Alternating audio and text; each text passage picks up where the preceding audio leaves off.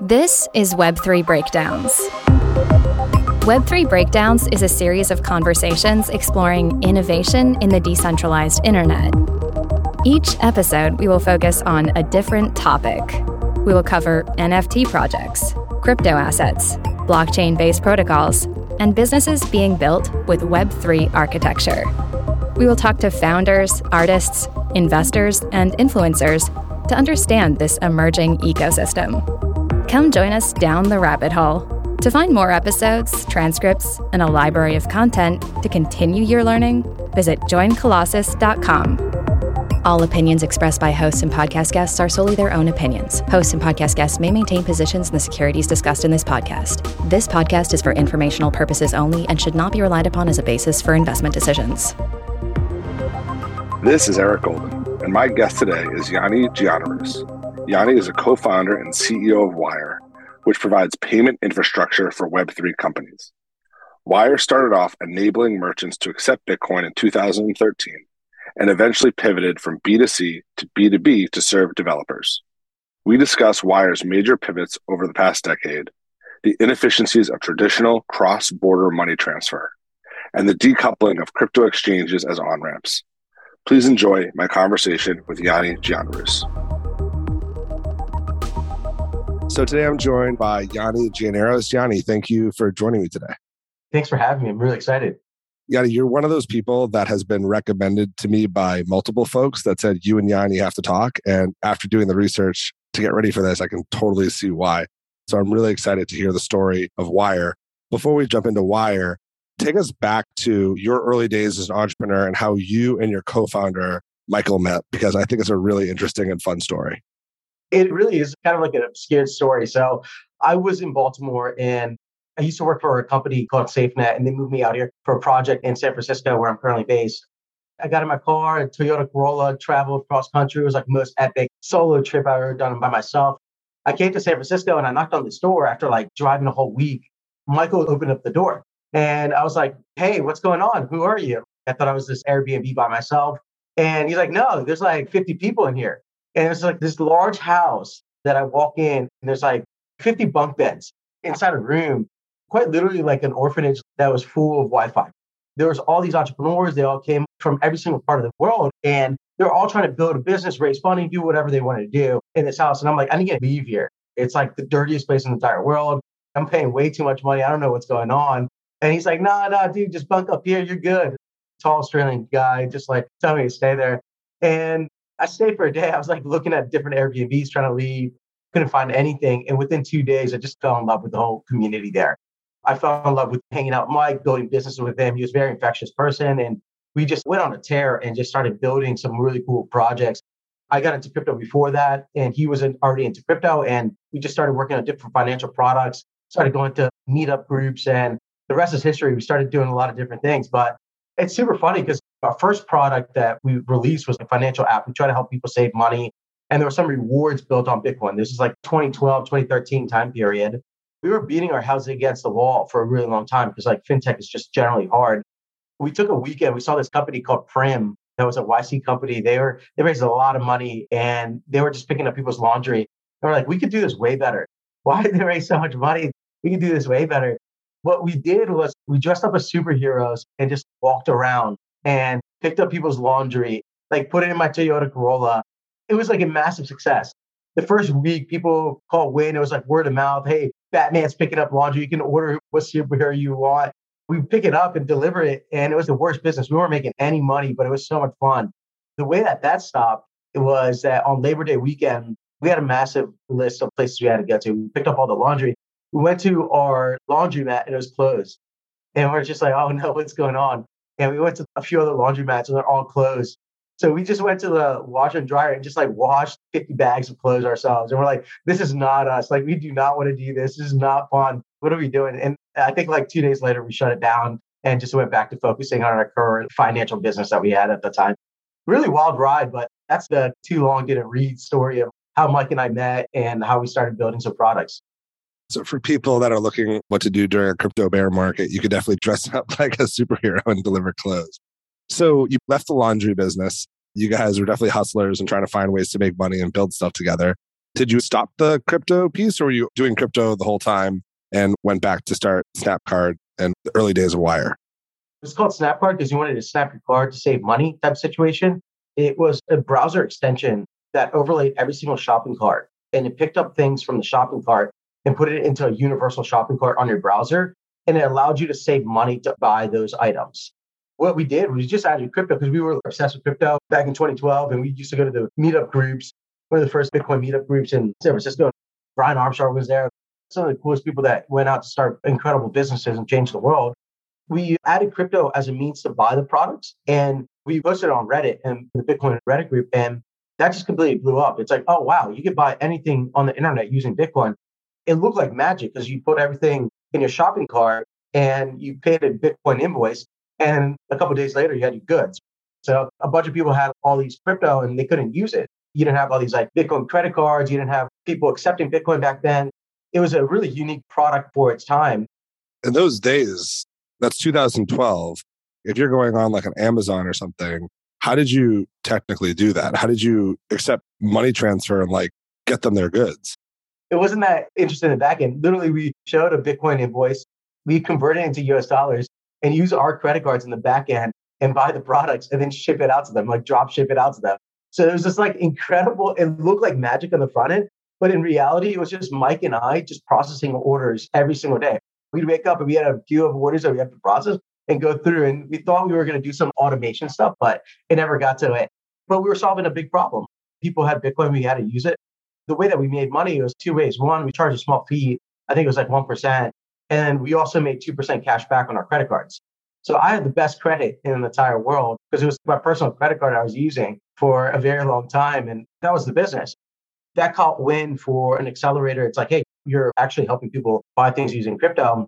And we got accepted to Boost VC Accelerator at the end of 2013. And we went into Boost VC with just like, hey, we already have a business. We're processing close to like $200,000 a day in orders. A lot of people are buying things all over the internet using the Bitcoin. And that's all we did during the accelerator. We were just processing orders day in, day out. Since day one, we've been a real use case focused, if that makes sense. We're going to get into the fact that you eventually spun up about 10 different businesses and then narrowed it down with Snapcard being the first, as that business was growing, what were the gating it? Did you guys run out of credit limits? Did you need lines of credit? Was it a pivot to another business? What led to the next iteration of Snapcard? Pretty quick, we understood that this community was amazing. That's what drove both Mike and I to the community. I used to work at a data encryption company and they passed around the Bitcoin white paper early on in 2012. And I read half the paper, but I didn't really understand most of it, to be honest. But all the cryptographers in this internal forum were like, this is the most incredible thing. SafeNet used to hire more cryptographers than any other company in the world. And they were like, this is the best thing that ever happened. I'm like, okay, I got to read it. But what I did pay attention to was Bitcoin.org and like the community on the forum. I was super into Reddit.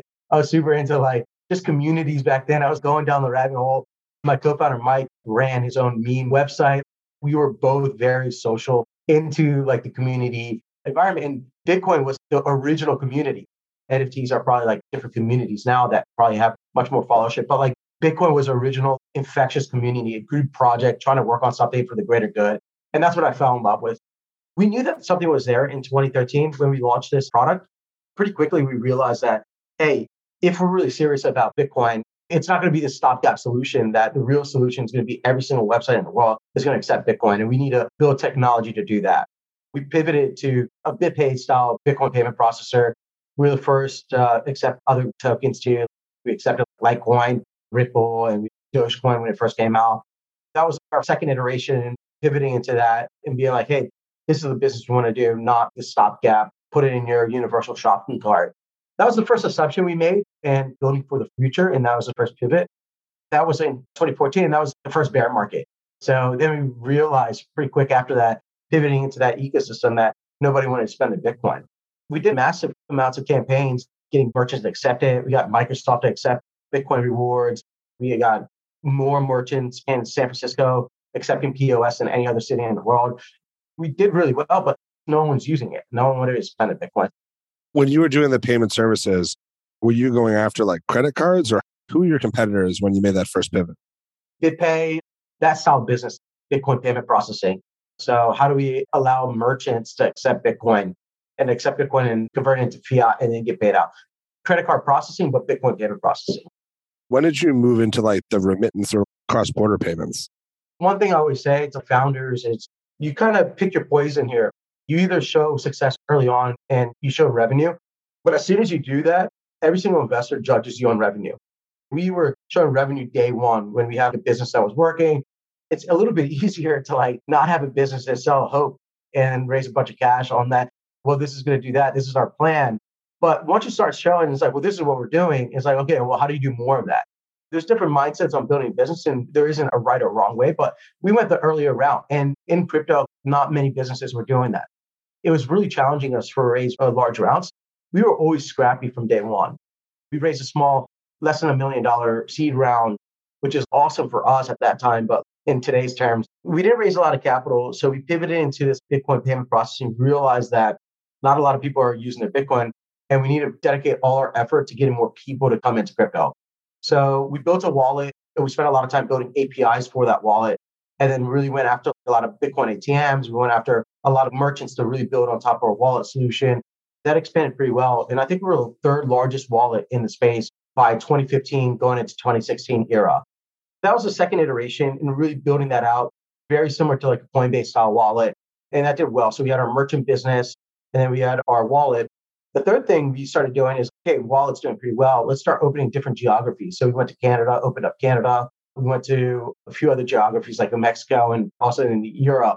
One thing that we started realizing is that people were loading in US dollars, converting into Bitcoin, transferring Bitcoin over into Canadian CAD and withdrawing CAD.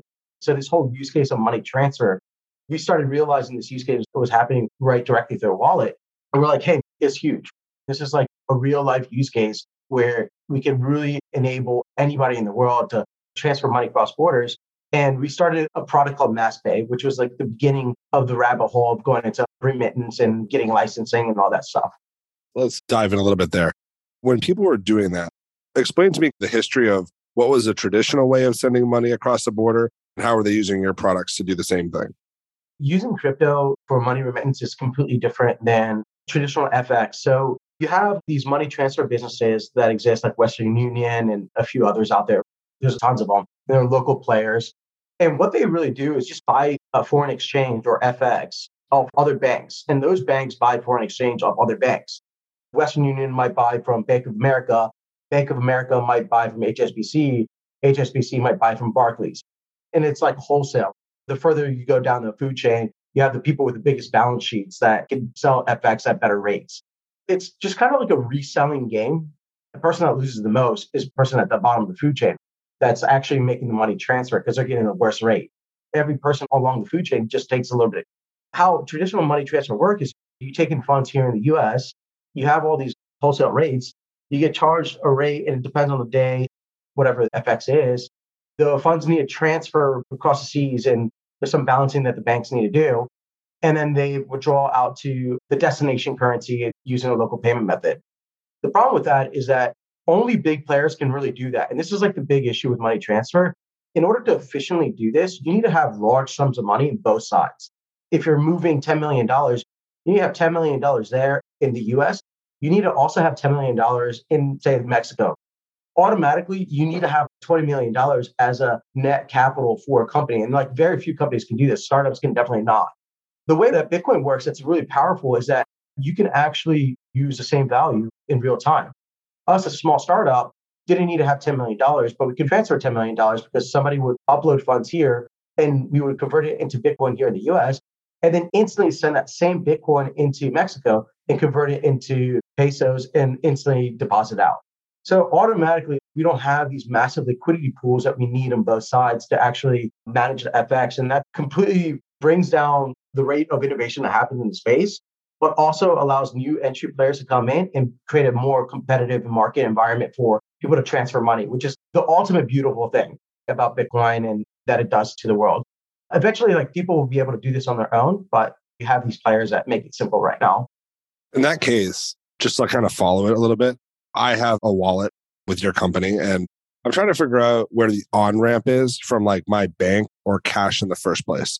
So I understand once you're kind of on the crypto side, But how did people on ramp into crypto in the first place? You could use local payment methods. So whatever is available in the US, ACH, cards, wires. It's going to be hard to change that for the time being. It still starts and ends with a bank of some sort or a credit card, some sort of traditional financial institution. When you guys were building this, I'm curious how you thought about the financial risk and the technical risk. I've got to think that $10 million trade you did as an example, someone gives you Bitcoin, it's still a volatile asset class. Their unit is still 10 million US dollars. So do you have to build like a trading operation as well to do that trade very quickly and then move the money to get it to the other side before there was any slippage? Yeah, exactly. And luckily, like Bitcoin and different markets are pretty liquid now, and they have been for a while. We built a smart routing system. So if a person wants to go from USD to like say Euro, I'll find the best route. I'll go from the USD, Ethereum, Ethereum, Bitcoin, Bitcoin, Euro, whatever the best route is. So that's tech that we built out in 2016, and that's the engine behind everything. Our main goal was add more pairs in there to try to find out what's the best route that we can go. This is one of the reasons why I love the story of Wyre, because I feel like by the time we get to the end of it, you've built like every use case that people tried to attempt. You guys just went and built on your own with very little funding, learned a bunch of stuff, learned what was good about it, learned what was hard about it, and then just kind of kept moving to your ultimate point. So I guess this was a big time for you guys. It was growing very rapidly. What were the biggest pain points? What led to the pivots away from doing all of these different businesses? Since we didn't raise a lot of funding, and that was a big caveat, we're like, hey, where is the future heading? And in 2018, after doing that for a while, we came to the realization that we built so much stuff. We went through this merchant payment process we built this wallet, the APIs for the wallet. We built this regulatory infrastructure to move money across borders. And it was like super difficult. We did not choose an easy industry to be in, but we fell in love with it. And we built all this great tech. And Mike and I were sitting in 2018 in a board meeting and we're like, if we saw the early days of this Web3 community being built in 2017, 2018, and we were very passionate about it. And we started meeting a lot of the founders there. If this is real and if this is going to continue growing, where we were like 100% this is going to happen, all of finance is going to be disrupted by DeFi. Web3 is going to be the next evolution of the internet. And the one thing that we realized in 2018 was that all these players are going to need to have some tech to on ramp into their products. Not everyone has a MetaMask wallet. It's going to be a very difficult thing. And we have all this technology. So, how can we put our technology and make it easier for people to build? We went all in, made some really hard choices, scaled back the company. And it was like a very difficult time, but we went all in in providing this tech that we built for Web3 developers. And that was the beginning of the bear market. And we had this business that was working already. And we're like, this is a race to the bottom. This is going to be a long play, but this is where it can parabolically increase massively. and can like really have a big impact and change the world. We went all in on that. A couple years later, we're here today doing the same exact thing. I think this is a final iteration. Just looking back before looking forward, during that time, did you and Mike ever have second thoughts? When anyone listens to you talk, your energy is infectious. You talk about the community. I've never heard you say like, "Oh, we're going to try to set out and make ten billion dollar company." You just seemed like you were built for this to build here. But I have to think there was dark days like everyone faces. Did you ever think about packing it up and going back to like cybersecurity, or how did you handle it? Yeah, of course. You're eating glass type situation. I've gained like 50 pounds and my health deteriorated dramatically. Mike's not in the company anymore. He's moved ahead in 2020, but he started out with like brown hair and now he has full gray hair. It's definitely not easy, but we have a team that we're here for. We have a massive opportunity. This doesn't happen in everybody's generation. The invention of the internet that completely democratized communication, and we have now Web3 that's democratizing financial access. That just doesn't happen in anyone's lifetime. And I'm so excited to be born in this time period to have the opportunity to make a change in this ecosystem. So I think that's what keeps you going. You have this quote that I love. It isn't the big that eats the small, it's the fast that eats the slow. Tell me more about your ethos as CEO now and how you think about that. Yeah, my co-founder Mike actually used to say that all the time. There's the mindset that we had. You have all these banks that are behemoths in the ecosystem. And look at where crypto is coming. Look at Web3. When you put Web3 DeFi all together, it's the 31st largest bank, and pretty soon, within the next couple of years, but by far be the largest bank in the world. The traditional mindset just cannot compete with innovation. It's not going to be able to keep up. Even like the current mindset, big company like JP Morgan, they're awesome and they're making massive innovations. And we chat to them and they start off with RFPs and by the time they get done with the RFP or trying to request to build something, it's six months later. Crypto's moved a billion miles in six months. The mindset's not there. You're going to have some hungry entrepreneurs, especially in this bear market, that are going to be building the next wave of finance. And it's going to be a very incredible time period to be part of. You just can't compete with that. Wyre is big. And it's like even hard for us to stay afloat with all the innovation that's happening. And things can shift so fast. So I think this probably is a good transition to Wyre today. You have the checkout, you've got the API, and maybe an interesting segue off your last point was I think for newer people, there is this belief that the crypto exchanges just are going to continue to dominate. FTX, Coinbase, and Binance are really the on and off ramps. I think you have some interesting views on if that needs to be the case, why that's the case, and how that could potentially change, and then maybe lead into how you view Wyre's most recent pivot. I definitely think that parts of the exchange are going to get democratized. It's a really terrible experience. It's like, okay, well, let's go buy an NFT or something, or let's go use DeFi. Okay, well, I got to go to Coinbase and buy crypto, then put it into like another wallet, and then start using DeFi five days later when my ACH clears.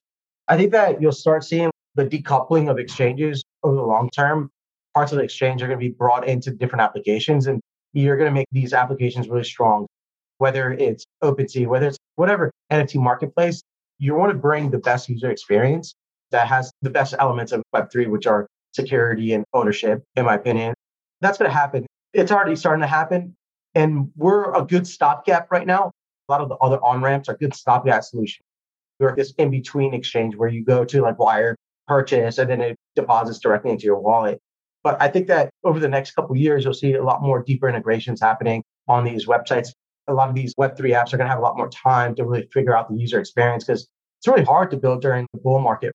All you're thinking about is just no downtime, no downtime, no downtime. You're getting ran with servers with a website that just got created like a year ago.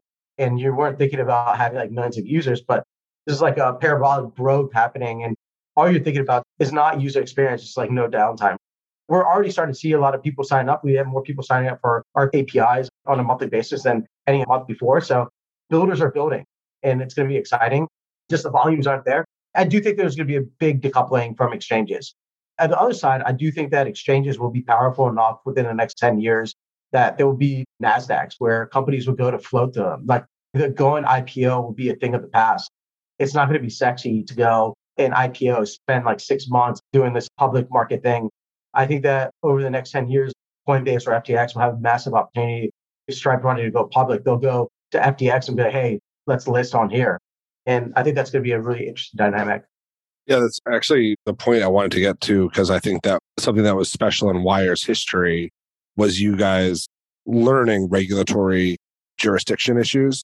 We can open up money here. We want to do it the right way. We need to get these licenses. We need to get these accreditations. And part of the issue is this unknown security landscape. You're kind of in this gray area of like, well, did I just create, can I go public and not create a security? That would be really fast but there's these delays. So, what is your view on the regulatory landscape, especially when you have something like Celsius or big things happening, which is clearly going to bring in more regulatory oversight, which I don't think is a bad thing. And to your point, it might accelerate the breaking up of exchanges into pieces and say, you know, you can do this, you can't do that. At a high level, having general investors invest in products that they don't understand the risks on is not a good thing. I definitely don't agree. Do your homework, but the homework out there is very vague there needs to be better structure around educating people like, hey, this is what Celsius does. We give money to this. This is like our risk. This is our balance sheet. I feel like there's not enough information. Public markets, you have quarterly filings. You can do your homework. There's a lot of information out there, but it's just not the same in crypto. So I do think that there is some means of regulation that needs to happen there for sure. I don't know a lot about the SEC, securities laws. It's not a world that I play in, nor do I really want to play in that it seems like there's going to be a lot of regulatory oversight happening in the next coming years. I came from that world as just traditional finance. And I think that transparency is a good thing. There's what looks like good regulation is kind of a trade off with allowing for innovation. But I also think that people think that with regulation, you don't have crashes. I watched really smart analysts look at Lehman's quarterly financials and meet with the management team and still have no idea what was going on. So regulation transparency doesn't necessarily stop all bad things from happening. And the rush to overregulate is also risky because of, I think, this trade off. That's why I think smart regulation is a hard but important thing to solve. So let's talk about Wyre and the API, the business today. Give me an example of if I was going to go start a new Web3 protocol or crypto, how can I use Wyre to get going more quickly? We basically bring life to applications. We have two products. We have our checkout product and our API. Checkout is a simple on ramp. So we help companies like MetaMask, their end users to take a credit card, convert it into crypto, and deposit directly into MetaMask. And we help hundreds of other websites in the space, like Rarible and many, many more. So the experience is like, hey, I'm an end user. I click buy on MetaMask. I go to Wyre. I use my credit card, type in my billing information, make it super fast. Within 60 seconds, you can have crypto in MetaMask. Our value prop is make it a fast transaction, low KYC fast, but low limits. Nothing over $1,000, but very, very fast transaction. So people can get buying. That's our checkout product. And that's really good for people like, hey, I don't want a big integration and I want something really fast. But then we have a whole suite of API products, and you can really build a Coinbase in less than a few hours. You can build end to end Coinbase from the wallet infrastructure to on ramping, taking payments into Coinbase, taking payments out of Coinbase, and then converting the currency and then paying out globally. When you think about that, you can really build NFT marketplaces like Custodian, building a marketplace for NFTs. You could build a crypto wallet. You could build a remittance application built on top of Wyre. The world's kind of your oyster and what you want to build. So we see a lot of different use cases coming there. We've been really focused on developers. So you can get API keys and start building immediately. So you don't need to talk to a salesperson. We've taken this approach where just get API keys and start building. But more recently, we've been working with larger brands and helping them get into the space, whether it's Topps NFTs or partner with LimeWire and helping them with their NFT marketplace. We're working with GameStop and helping them on ramp directly into the NFT marketplace there. Was that a surprise to you seeing the NFT being kind of like a Bitcoin original, like 11, 12, thinking that, hey, we're going to payments, we're going to buy stuff. Wait, this thing has value. So people don't necessarily want to sell it to now NFT marketplaces. What have been some of the biggest surprise use cases that you've seen from the developer community? To be honest, not so much. We were really into the community in 2017, 2018, and I loved CryptoKitties back then. It was a huge thing. And I was like, why are everyone buying these CryptoKitties? And it hit me then. I was like, there's something interesting here where digital art, people are already buying World of Warcraft digital goods. And those digital goods are only active in World of Warcraft. I can't take this asset and move it over to another game. And I think that that's going to change completely. It's like really just taking money out of different networks. Like if I'm a Square Cash user, I can't move money into PayPal. I have to like go into the bank and then move it into PayPal. Open networks are better than closed networks day in, day out. I think that if I'm a game developer, I was thinking back then, this is like the future. That's where I started thinking about that. That still isn't there. That technology, a lot of people are trying to build this or have been thinking about building this, but it's quite difficult to get into life. I think that we're maybe five years away from actually having like a viable cross network game collectibles items. That's what I was originally thinking about NFTs. The thing that surprised me is just the art really becoming a thing. The art use case of NFTs I knew that it was collectibles, not so much as art, but it kind of makes sense because its royalties are built into NFTs in day one, and royalties inherently aren't built into um, like real world art. So if I'm selling a piece of artwork, I don't know if he sells like three other times in my lifetime, I get zero dollars from that. That's completely different than like the music and acting where you get royalties on the lifetime of a piece of art. In artwork, that doesn't happen. I mean, I tell everyone that a lot of this stuff has always been still in the experimentation play phase of playing with CryptoKitties and proving you can do this. And then the NFT boom that we just went through, it's that digital assets are a really interesting thing to think about. And like, what could you put into a digital asset? To your point, art's just one great example that if an artist has wonderful art, usually what happens, like maybe they sell it for a little bit of money. And then if their art takes off, two wealthy people trade it as a store of value amongst themselves. And then maybe the artist dies and it's worth even more because now we know there's only X amount left. But it doesn't really make sense that that artist doesn't participate in any of that upside economics. So it kind of gets into this other area of the tokenization of everything that I think sometimes freaks people out. That as a markets person, I think it's interesting that there's lots of things that markets can help with, like price discovery. But besides NFTs, just at a high level, how has switching from a company that had all of these products where you had end users to switching to the infrastructure layer what are some of the changes that you've had to take the company, you as a leader, that you think about differently now, where you have people building on top of you versus solving those original problems? I think about this all the time. the hardest thing that we had to do as a business, to be honest.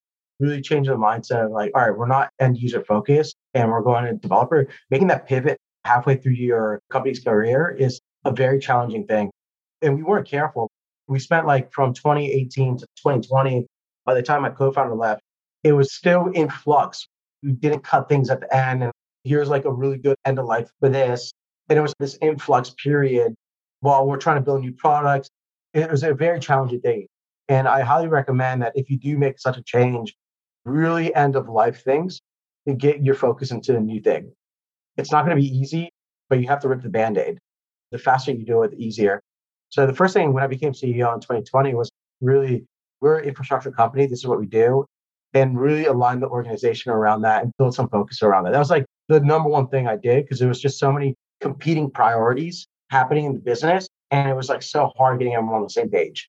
To be honest, one of the best things I've done to really help us get on the same ship is just making sure everyone's on it. You've done some great things. Maybe now you could just give us a little bit of color on the numbers because I think they're pretty staggering. So you talked about it from the beginning. You never really went the VC route, or you didn't raise too much money because in this counterintuitive way, you were making money too quickly to get those big hope checks. How much money did you raise? How much processing power goes through Wyre? What's like your revenue like? And then we'll kind of lead into where that all went. Last year we did about 55 million in revenue. And the year prior to that, we did five. We grew pretty great and then well over 100 million run rate by the end of the year last year. This year we'll probably land around 90 to 100. Hopefully, so some good growth that we're seeing. Some slowdown, obviously, the market went down 70%. In comparison to the market, we're still doing great and we're still adding. The important thing is like we're adding more people building on top of our APIs. That's the biggest thing that we're focused on. 1,300 developers building on top of Wyre right now, active developers, like a lot more accounts. We have close to like 7 million end user accounts from our developers. I believe that last quarter we processed over $1.3 billion. And that's like same currency. So USD, USD, USDC, USD, but all across the ecosystem, we're processing well over a billion on a quarterly basis. Well, I was telling everyone, it kind of ends in a happy story. Earlier this year, you were acquired by Bolt for, I think, $1.5 billion. So to go from a company that only raised $55 million to sell for 1.5 billion is pretty incredible. Tell me how you and Mike thought about that, the process, the decision to go from this bunk bed of hackers to building whatever the community needed to selling to such a big company. Since day one, we've been really passionate about just bringing people into crypto. We started out when it's just like people have these Bitcoins, like how do they use them? That's just been the core thesis that's been stagnant, making it more useful for people to use. This is the future. How do we make it easier for people to build? When we are thinking about companies and Bolt approach last year, when we're thinking about it, it's like, hey, Bolt's got all these real life merchants that are using crypto and there's all these use cases and they're building a wallet and they're going deep into financial infrastructure. I really believe that when I think about really making it easier for anyone to use, like we really have to get to the masses. And I think that we have broadened ourselves outside of just like the Web3 and crypto community in order to get there. So I think there's a lot of synergies in exploring that world. And I think that Bolt has a good opportunity being like larger than PayPal, larger than Coinbase in the space. And that opens us into a whole consumer facing arm that we're not part of. We bring all the infrastructure and they've been doing a lot of consumer facing stuff and they have the merchants. So I think collectively we build this infrastructure of merchants and consumers.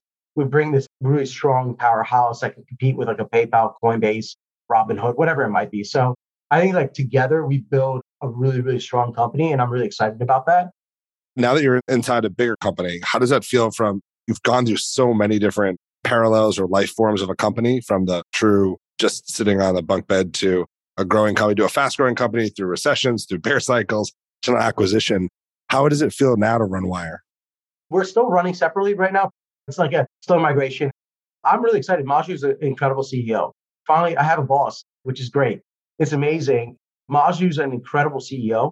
He was at Amazon for many, many years building there as an executive there. And I have so much to learn. I've just like realized like, hey, there's so much to learn on leadership and there's so much to learn on company building that I'm really excited about it, to be honest. It's to be great. We're already starting to change, becoming a little bit more structured. Like we have weekly business reviews and going through metrics and stuff like that. It definitely have that going, but we're trying to keep pace. Still startup mindset, but adding a little bit more structure. It's bound to happen. Yeah, this has been really fun. We like to end these podcasts with the same question. What are you most excited to build over the next six months? And what are you most excited to build over the next six years? We released smart ramps. our product that connects our payment APIs into crypto or Web3. And I think that building an app store over the next six months. So if you want to take credit cards directly into Compound, into DYDX is going to be really fascinating. People can bring their own smart contracts. So I think that's going to be a big focus of ours. How do we build better connectivity into Web3, the payment layer? That's going to be a big focus of ours for the next six months. The next three years, identity is huge. The whole vision around identity and your wallets are going to be massive. And I think that with regulation coming into space, I think that it's going to be even more important. So over the next three years, probably identity. Over the next six months, smart ramps for sure. Awesome. Yeah, it's been really fun to talk to you. Like I said when we started, I can tell the energy is infectious and I really enjoyed speaking with you today. So thanks for the time. Thank you so much, Eric. I really appreciate the questions. Thank you for your time. To find more episodes of Breakdowns or to sign up for our weekly summary, check out joincolossus.com. That's J O I N C O L O S S U S.com.